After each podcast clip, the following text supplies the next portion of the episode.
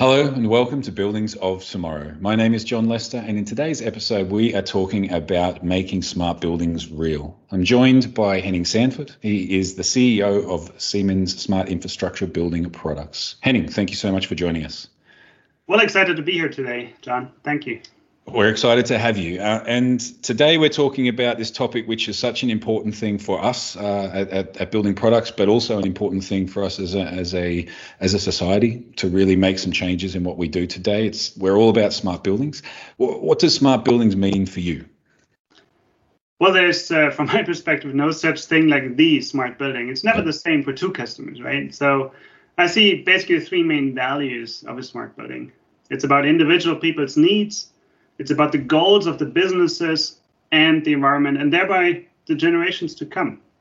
So, as an example, I mean, as a user, I want to be able to well adapt temperature and lighting to my personal preferences, and ideally, I even want the building to know and adjust. While Whilst that as an operator, I want to have transparency control about our systems and meaningful means to optimize them. And what they have in common is their expectation for an easy and fluent user experience and that's where smart building technology comes into play. So the question is less what is smart building is, but rather what needs the building to cater for. So based on that, concepts and technologies throughout the lifecycle can then be applied to help fulfill these visions and goals. Yeah, right. You mentioned there really quickly goals, uh, and and also in those three points we talked about the users, we talked about the business. Give us a little bit of insight about what these goals are. Yeah, well, if we take a step back and look at the the world population growing to almost 10 billion people by 2050. With a huge portion living in cities and urban areas, the world will definitely need more buildings to accommodate and a much smarter infrastructure to support the communities. And if we think about it, the UN stated we spend 90% of our lives in buildings. That's almost 22 out of 24 hours each day, and not only in a home office setting. Um, and at some point, we also hope that uh, not only in home office and schools and universities we stay, but also again in hotels and offices. So it's a tremendous amount of time that we spend in the built environment. And of course, all these different buildings are different, and their stakeholders, users, owners, facility managers all have different expectations on them, ranging from providing health, safety, and well being for the people using them, make people feel home and safe in their communities, allowing, for instance, students or employees to be productive and step forward with their own goals and visions. To cost productivity and asset efficiency and the individual goals of the businesses using that real estate, be it uh, effective and efficient use of building space, um, productivity of the people, as well as efficiency gains regarding energy and processes to save cost, protecting assets along its lifetime, as well as business continuity. And thirdly, it's all about energy efficiency and um, environmental goals to reduce the energy demands and CO2 emissions to help protect our planet. Yeah, I understand. We touched on a lot of things there. We have we have this huge expanding population globally. Urbanization is driving it. We spend so much of our time in buildings, whether it's uh, whether when we're at home or we're at work uh, it, you know, those buildings have a direct impact on the users. They have a direct impact on the ability of the businesses that use those buildings or are based within those buildings. And then the last point that you touched on there, which I'd like to dig into a little bit deeper, is about sustainability because you know we know that climate change is happening. We know that we need to make changes. We have goals. We have expectations that we need to meet. How important are buildings? For the for meeting these goals? And how does how does sustainability and decarbonisation fit into this smart building story? That's a really important question. Thanks jon. I'm looking at the energy efficiency side let's take the european union as an example. The eu strives to make europe the first climate neutral continent by 2050 but if you look into today's world According to the European Commission, 75% of all buildings in the EU are energy inefficient today and still less than 1% on average is renovated each year. So imagine. So in order to meet the objectives, the current rates of renovation should at least double. That's what the EU stated, and that might not be enough. Mm. In the US, the building sector is by far the largest energy consumer, and uh, they state that although the energy efficiency space has been mounting gains over the past several decades, the US still has vast untapped efficiency potential um, that uh, technologies can now activate. So while companies will drive and support implementation of regulations such as the EPBD in Europe, there's more to it. Sustainability demands for change in many dimensions. It's about operational transparency and risk management. It's about the CO2 footprint along the whole supply chain, also for us as uh, as manufacturers. Um, and it's all about education and learning, especially key in the building space where you need to combine the deep domain know-how along the different trades and at the same time, we need to jointly master the digitalization. Now, sustainability is not only about goals, it's also about taking actions. And many companies have uh, committed, uh, Siemens has, take, has committed to become energy neutral by 2030. Um, we support customers worldwide to reduce their carbon footprint and contribute to fighting climate change um, with our offering. But for sure, we're also addressing our own operations. Uh, so, for instance, uh, uh, Siemens commits to making our smart infrastructure headquarter based in Zug in Switzerland carbon neutral by 2023. It's our largest location in Switzerland. It's a showcase for smart buildings that combine innovative building technology and renewable energy to achieve efficiency and decarbonization. And it's a true reference project. Um, so it's a it's a main office building and a factory, both opened just recently in 2019. And already in the first year, we uh, managed a reduction of 60% compared to previous. So it's it is not not only a question of ambition setting, it's also of taking actions. Yeah, and, and actions I think is a really important one because you mentioned just then 2023. This is not so far away. Uh, you also mentioned 75% of building stock, if we look at Europe as an example, is not is not automated properly, is not efficient. And if we renovate at 1%, that's going to take us 75 years. This is not going to be good enough for us to get to where we need to be. So, not just action, but also speed in action is something that we need to look at. Uh, now, you mentioned there the, the, the, the campus in, in Switzerland uh, and the commitment for 2023. Um, not only the showcase for smart building technologies, but also renewable energy to reach this carbon neutrality. Uh, I can imagine that if you achieve both of these, you know, you're you're able to leverage the technology to be more efficient as well as leverage that green energy. Is a bit of a win-win. You know, the, this this delivers not just those social benefits that we know we need to reach, uh, but also cost savings and benefits for the business that are driving and using this facility as an example um, to try and achieve these goals. Yeah, absolutely. And as we discussed, um, I mean, you, you, it's not a cookie cutter approach. So you really need to look into a smart building is not the same for every customer. So you need to look into the individual situation. Its savings potentials and impacts depend largely on the individual starting point and the ambition level and the use of the real estate. But regardless of the individual situations, just remember two thirds of buildings are run inefficiently today. So there's no option to not drive change no, no option to not drive change, but definitely an opportunity for, for us to do things better. Uh, you mentioned their starting points. I'd, I'd like to dig into that a little bit because, you know, like we mentioned already, two thirds of the buildings not done properly, 75% of the buildings run inefficiently. Um, this means that it, it's not enough also for us to focus on our new buildings. It's not enough to focus on on key infrastructure. We have to also address different starting points. Give us a little bit more detail in what you mean by these different starting points. Yeah, you alluded to one of the key key drivers, which is the difference in brownfield and greenfield. Um, but uh, as much as technology is introduced, uh, especially through greenfield projects, in the building industry is absolutely critical to master brownfield as well. So that's one dimension of it. The other question is how much automation, safety, and security investments have been made in the past, and how well is the system architecture ready to connect and to get meaning out of operation data flows? And uh, well, I mean, we come out of a very challenging phase in our industry and well in society, and um, the investment readiness is, is, is critical, right? Um, so you have real estate that's not being used by by people or it's much less used. Um, mm-hmm. So on the one hand side, there's a great opportunity to upgrade and prepare for the future. At the same time, there is that someone cannot really predict um, on how demands will develop and how um, utilization of the real estate will look like. So to go on the journey, you need to not only understand the type of use in the future and the type of flexibility you need, you also need to know your real status quo.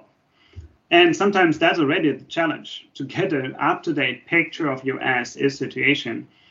And then you need to mix it with the understanding of your direction you're heading towards um, with your individual targets. Yeah, I understand. Just one, one more point, I guess, regardless of the starting point, what is decisive is that we work together with our customers as well as partners in the industry, being it OEMs, uh, technology or service provider.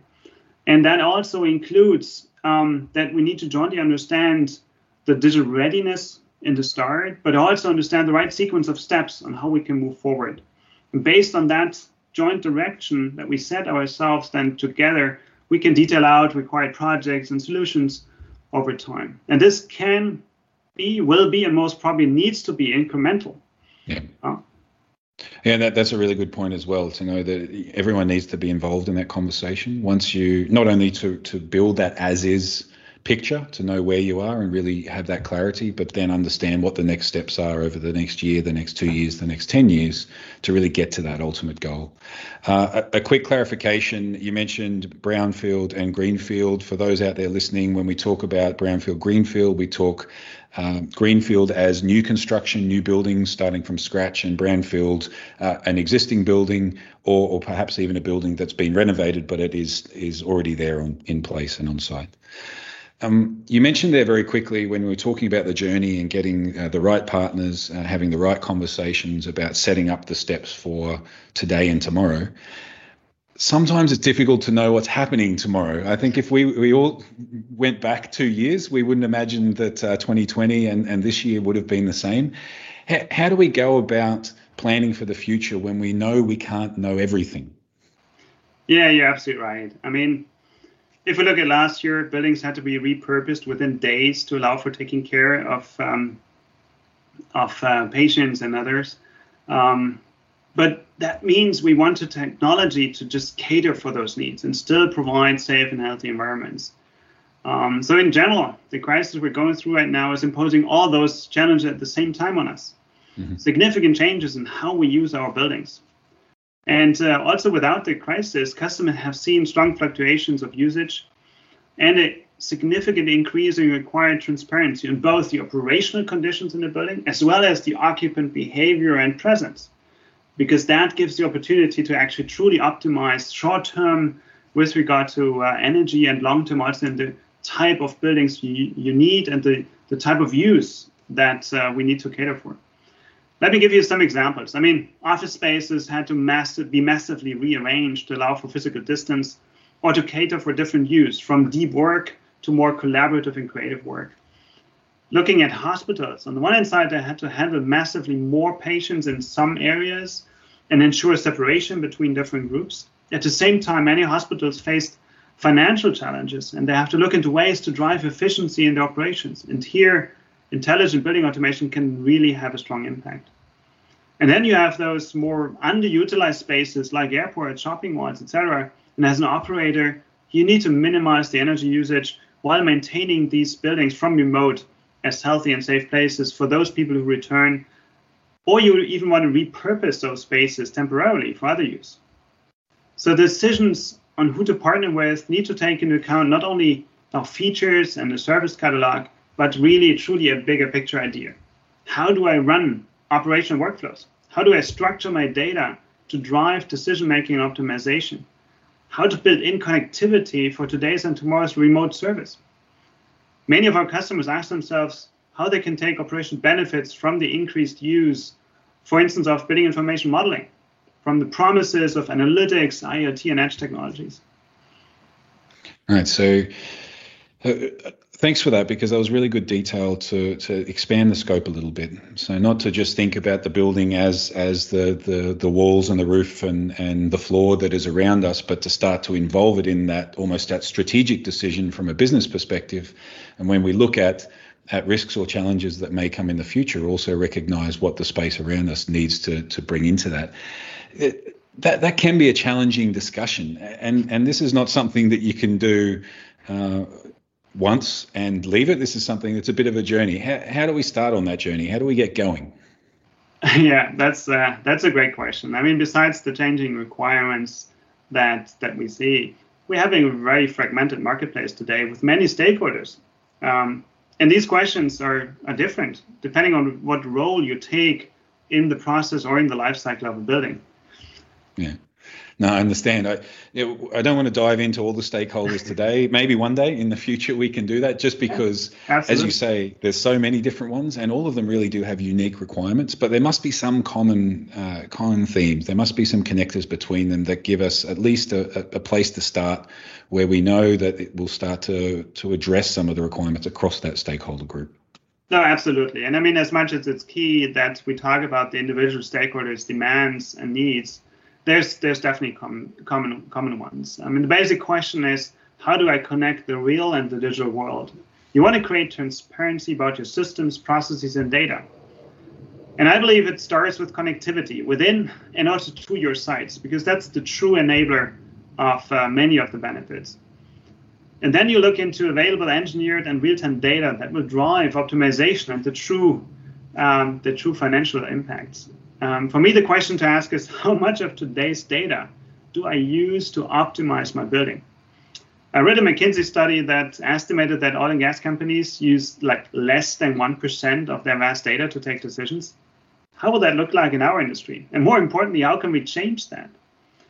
So translating this into operational decisions in a building, uh, you can compare it with empty pipes you place inside walls, right? Acknowledging that you don't know yet how exactly you'll use it, but it saves real money down the road. And I think similarly, we need to plan um, uh, smart buildings uh, down the road. And you also might want to take a life cycle view on your decisions on specification and supplier choice. What are future standards that will matter? And how can I reduce change over cost as real estate definitely has to become more adaptive? Yeah, and I like that last word you used, adaptive, because this this addresses a little bit one of the questions from earlier, where we talked about how we make decisions for the future when we don't know what the future holds. It's about making those decisions using industry standards, uh, in, you know, enabling and leveraging uh, flexible technology that gives us the best chance to absorb that challenge that will come along that we haven't even thought of yet. Uh, Henning, thanks so much. Before we finish, I'd like to give you the chance to just highlight a couple of, of key questions. When we're talking about all these different stakeholders, we're talking about this journey and, and the fact that technology can be an enabler for us to take that journey successfully. What would you highlight from, uh, you know, for those listening to, to really focus on or think about uh, if they're in that position and they have to start making decisions? Yeah, I mean, personally, I, I, do believe that technology is, with its increased adoption and the opportunities that we see, is definitely a key area to focus on with all the dimensions that we just talk, talked about. But beyond technology, there's more to it. I mean, regardless of the different stakeholders, there's two aspects I'd like to highlight in addition. One is we need strong partnerships amongst customers, system integrators, and suppliers. Because to achieve the outcomes that we're talking about, productivity, efficiency gains, cost reduction, etc., to create smart buildings, the trustful collaboration between all those stakeholders is essential. Technology will now help to turn down data silos between all the different trades in a building, but collaboration has to enable us to truly take benefit from it. Yeah, perfect. And just one more thing, because it's close to my heart. I believe talent attraction lifelong learning will be absolutely decisive as we go on that journey. There is an increasing scarcity of talent in both some of our key trades in the building as well as for sure for IT and digital talent. So everyone in our industry needs not only to focus on attracting that needed talent, but we also need to focus on continuous lifelong learning. We all need to radically revisit our approach to learning to ensure that we master that journey that we're embarking on now. I understand. Uh, you know, your first point, I, I, I, like that one very much because you mentioned the statistic before. The oil and gas industry uses one percent of the data that they collect to make decisions Uh, you asked the question, what does it look like in our industry? I'd hate to know, but we're, we're not going to get there if we don't collaborate and if we don't work together. And that links really nicely to your last point as well that maybe we don't have the skills yesterday, maybe we do have them today, but we're going to have to continue to build our skill set to adopt this new technology because the technology itself doesn't do the work for us. We need to understand it and use it. So, absolutely.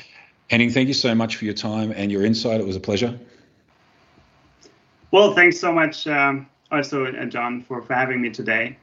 I believe uh, we, we quite quite we, we have quite a challenge ahead of us. Um, but without a doubt, I believe it's worth it. It's worth it to deliver on the promise from a user point of view, supporting needs for health, comfort, safety. It's worth for businesses, um, as building technologies will have a measurable impact.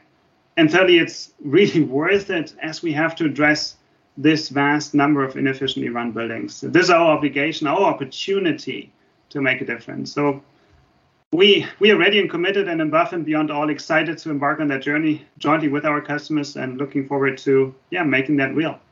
Oh, Thanks perfect. for having me. What a, what a great way to finish. You know, n- not only do we need to do it, we have the skills, we have the opportunity, we're excited about it, and it's worth it because it's going to it's going to pay off in the future. So perfect. Absolutely. Thanks very much, Henning, and thank you to everyone out there who's listening. Remember to like, share, and comment on this episode, share it, or subscribe with us, and keep your eye out. There's going to be more conversations we hope with Henning and others in the future. Uh, so look out for that, and we'll see you very soon. Thank you.